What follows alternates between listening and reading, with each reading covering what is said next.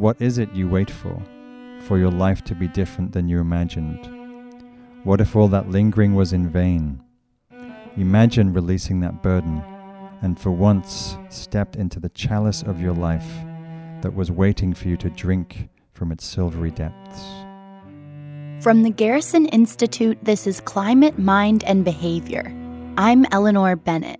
Each episode will explore groundbreaking intersections between climate change, resilience, contemplative practice, and human behavior. I was a very troubled young man. I had a lot of pain. I was an anarchist, punk rocker, and I happened to be uh, squatting a Buddhist housing association.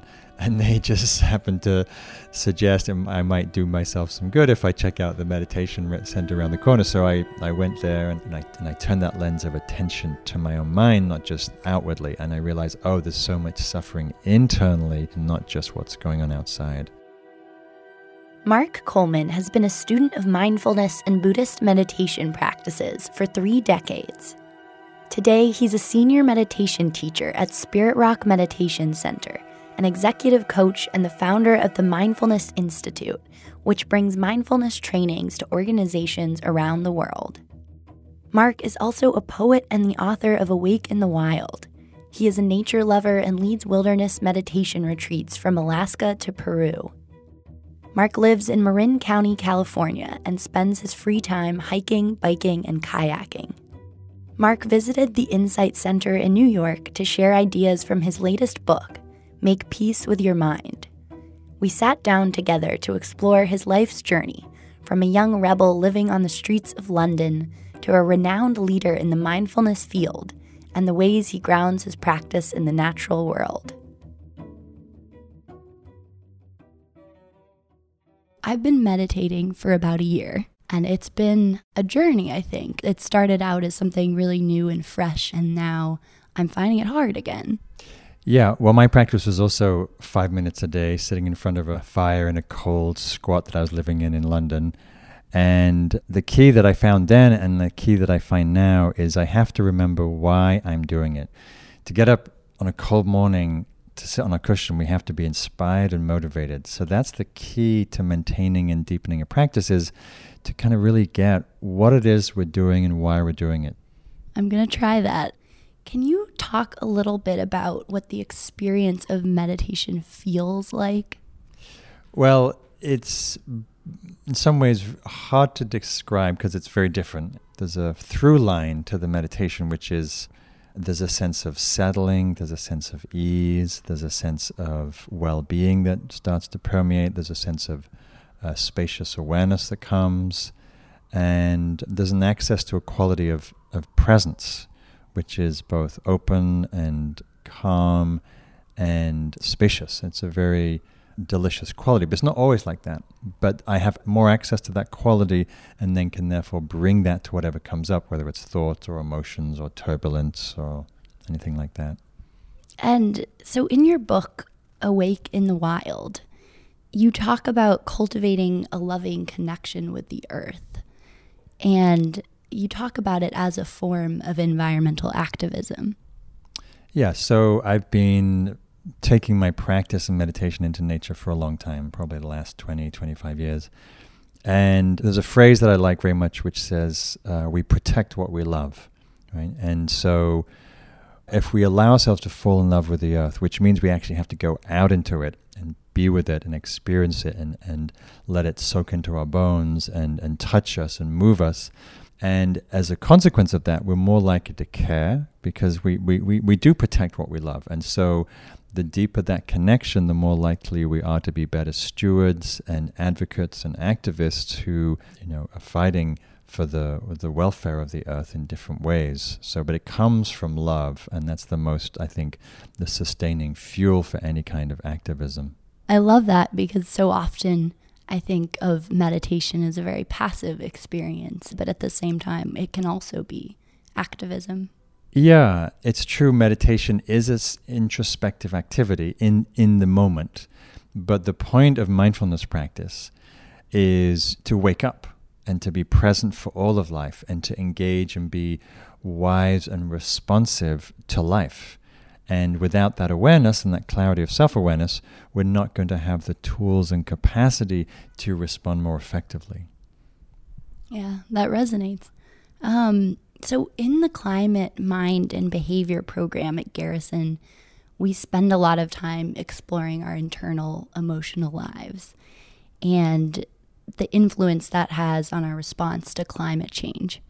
And so, I'm wondering if you can talk about how you integrate your clinical psychology practice with your meditative work. So that's a big question because we're talking about three different fields, right? We're talking about the work of psychology and the work of meditation and the work of uh, engaged action. And for me, both you know therapeutic modes and uh, meditative practices, they're similar in that they're both helping us to understand ourselves and to free ourselves from unnecessary pain, right? And so the more that we resolve our sort of inner challenges and entanglements, the more energy we're freed up to be of service.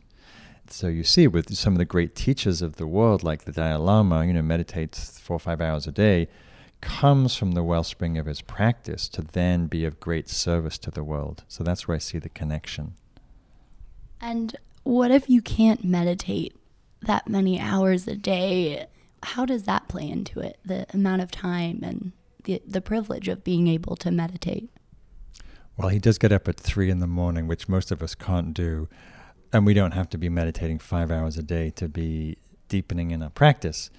But I think it is healthy for all of us to have some place and some time and some practice where we where we have quietude and, and, a, and a contemplative presence. And, you know, for some, we start with five minutes a day and we build on that and we build 10, 20, 30 minutes. We do what we can, right? So that's the formal meditation is the lab, it's the where we grow that muscle of awareness. But we then we have the rest of our day, right? So how present are we to our body? How present are we are to each other in conversation? How present am I as I walk down the street? So there's a lot of ways we can cultivate awareness and mindfulness and kindness and generosity just through everyday living, parenting, working, uh, making art, and all the other things that we might do. Thank you. And I want to go back 30 years just for a second. How did you come to meditate for the first time, and, and what do you think brought you to it? Well, I think what brought me is what brings a lot of people, which is I was a very troubled young man. I had a lot of pain. I was a anarchist punk rocker squatting houses in London at the time of the punk scene in the early 80s. And I was really angry and I was blaming and raging against the machine and um, governments and, you know, looking for the source, you know, somewhere to dump my anger and I happened to be uh, squatting a Buddhist housing association, and they just happened to suggest I might do myself some good if I check out the meditation center around the corner. So I, I went there, and as soon as I went there, I, was, I realized, oh, and I and I turned that lens of attention to my own mind, not just outwardly. And I realized, oh, there's so much suffering internally, the way that I was, you know, being harsh on myself. So I began to understand that so much of our suffering comes from our internal experience, not just what's going on outside. That really that is an incredible story. wow. So what you just touched on, I think, is is a big theme for the climate mind and behavior program and Garrison as a whole is this idea that social transformation begins with inner transformation. Yeah, I think we have different entry points. I think some people come to the activist door first and then burn out and realize they need some contemplative, sustaining practice. And others, like myself, I mean, I actually came also through the activist door and then realize, wait a minute, I have to look at my own mind because I am contributing to the problem. If I'm just raging and angry all the time, I'm not actually bringing much world peace. I'm just continuing my own stuff. So I think it's really important that we bring them together. And so we have a contemplative activism, you know, where we're both doing our own inner work, but not removed from the world. We're actually allowing that practice to deepen our gifts and capacities so that when, when we do respond to the world and, and the climate crisis, that we have more resources and, and wisdom and hopefully some compassion too. Definitely. And on the topic of compassion, in your retreats, you talk about connecting with ancient spiritual wisdom through nature. What about nature allows you to tap into that compassion? Well, I think when we go out, and especially the wilder the better, but it doesn't have to be wild. It could be a park, it could be a tree in your backyard, it could be looking at the night sky from window of your apartment. Uh, there's something, you know, we grew up for millions of years in the natural world, so no wonder we resonate and feel some sense of connection and home. And there are so many beautiful qualities that come, that get sort of evoked in us when we go outside from awe to wonder to relaxation to letting go of self judgment to feeling the, the love and beauty that's in the natural world. And so it allows us to get outside of ourselves. We get so wrapped up in ourselves, in our, in our computers and in our homes and in our sort of self created lives. And we go into nature and we come into something bigger and vaster and, and more impersonal in a certain way. I mean, for me, that allows my heart to open and to feel a sense of gratitude. And then I let that be the inspiration for my work. That makes sense to me. And I, I think it is important to remember that you don't have to go out to some remote island in a tropical paradise to find that. And is there a particular meditation that helps you cultivate compassion specifically for for the planet? the practice of loving kindness, of metta, uh, is, a, is a very foundational practice for cultivating the heart. And I've been doing that practice off and on for 30 years. And I really feel very indebted to that practice for, for, for you know, slowly sowing the seeds of kindness in my own heart and, and self love and, and therefore ability to love others. I think being mindful, cultivating that awareness in oneself, in nature, with others, allows compassion to rise. Because when we see clearly, we see the pain of the world, we see the pain of others, we see the pain of the climate crisis, and that's what allows compassion to rise. When we look honestly and deeply at suffering, when the heart is open, the natural response is to care and to wish to relieve the suffering. And are you optimistic about the state of the planet right now? I am neither optimistic nor pessimistic. I take refuge in equanimity and I see both the incredible selfishness and greed that's destroying the planet, and I see the tremendous innovation and creativity and love that's creating a beautiful world. And so that's, I think, always been true. I think we're at a critical point in that conflict. And I do have faith in the resiliency and the goodness of, of human uh, nature to respond creatively to what's happening despite the forces that are working against us. Thank you.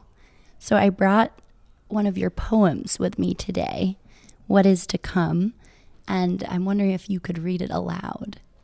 All right, how would you hold it? Save your arm. What is to come?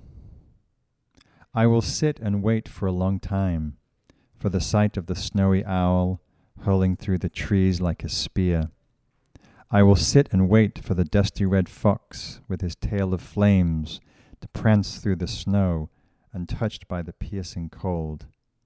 I will sit and wait while Redtail hovers motionless above the crest of the moaning hill, while he waits for perilous movement on land. There are many things in this life worth pausing for the sun breaking through miserable clouds, the wind assaulting the maddened trees for the one who has yet to reveal themselves, to step out from the shadows, from the dark, cold places where the soul hovers for protection and safety. What is it you wait for? For your life to be different than you imagined? What if all that lingering was in vain? Imagine releasing that burden and for once stepped into the chalice of your life that was waiting for you to drink from its silvery depths. Thank you so much for taking the time to talk with me today. Thank you so much. It's been a pleasure. To learn more about the Garrison Institute's Climate, Mind, and Behavior program, visit garrisoninstitute.org, where you can also listen to an archived podcast of this show, join our mailing list, and sign up for our monthly email newsletter, delivering the latest research and programs from around the world that promote resilience in a changing climate right to you. Our theme music is composed by Zoe Keating. You can find her music on iTunes or on her website, zoekeating.com.